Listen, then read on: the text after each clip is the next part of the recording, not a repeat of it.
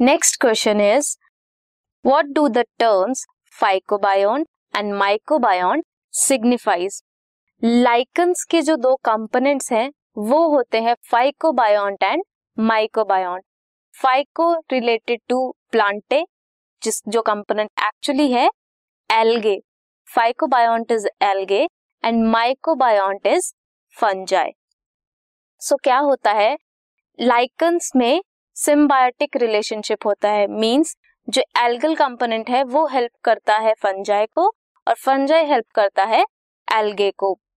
Algae contains chlorophyll. Chlorophyll algae के पास होता है। That makes food for fungi और फंजाई इन टर्न हेल्प करता है उसे by providing shelter and absorbs water and nutrient from the soil so इस रिलेशनशिप को बोलते हैं सिम्बायोटिक रिलेशनशिप नीचे हम डायग्राम में देखेंगे, ये जो ब्राउन कलर का शो हो रहा है, ये है फंगाई एंड ये जो ग्रीन कलर के हैं, ये हैं algae you can see that fungi ने पूरे एल्गे को कवर करके रखा है, उसे शेल्टर प्रोवाइड किया है.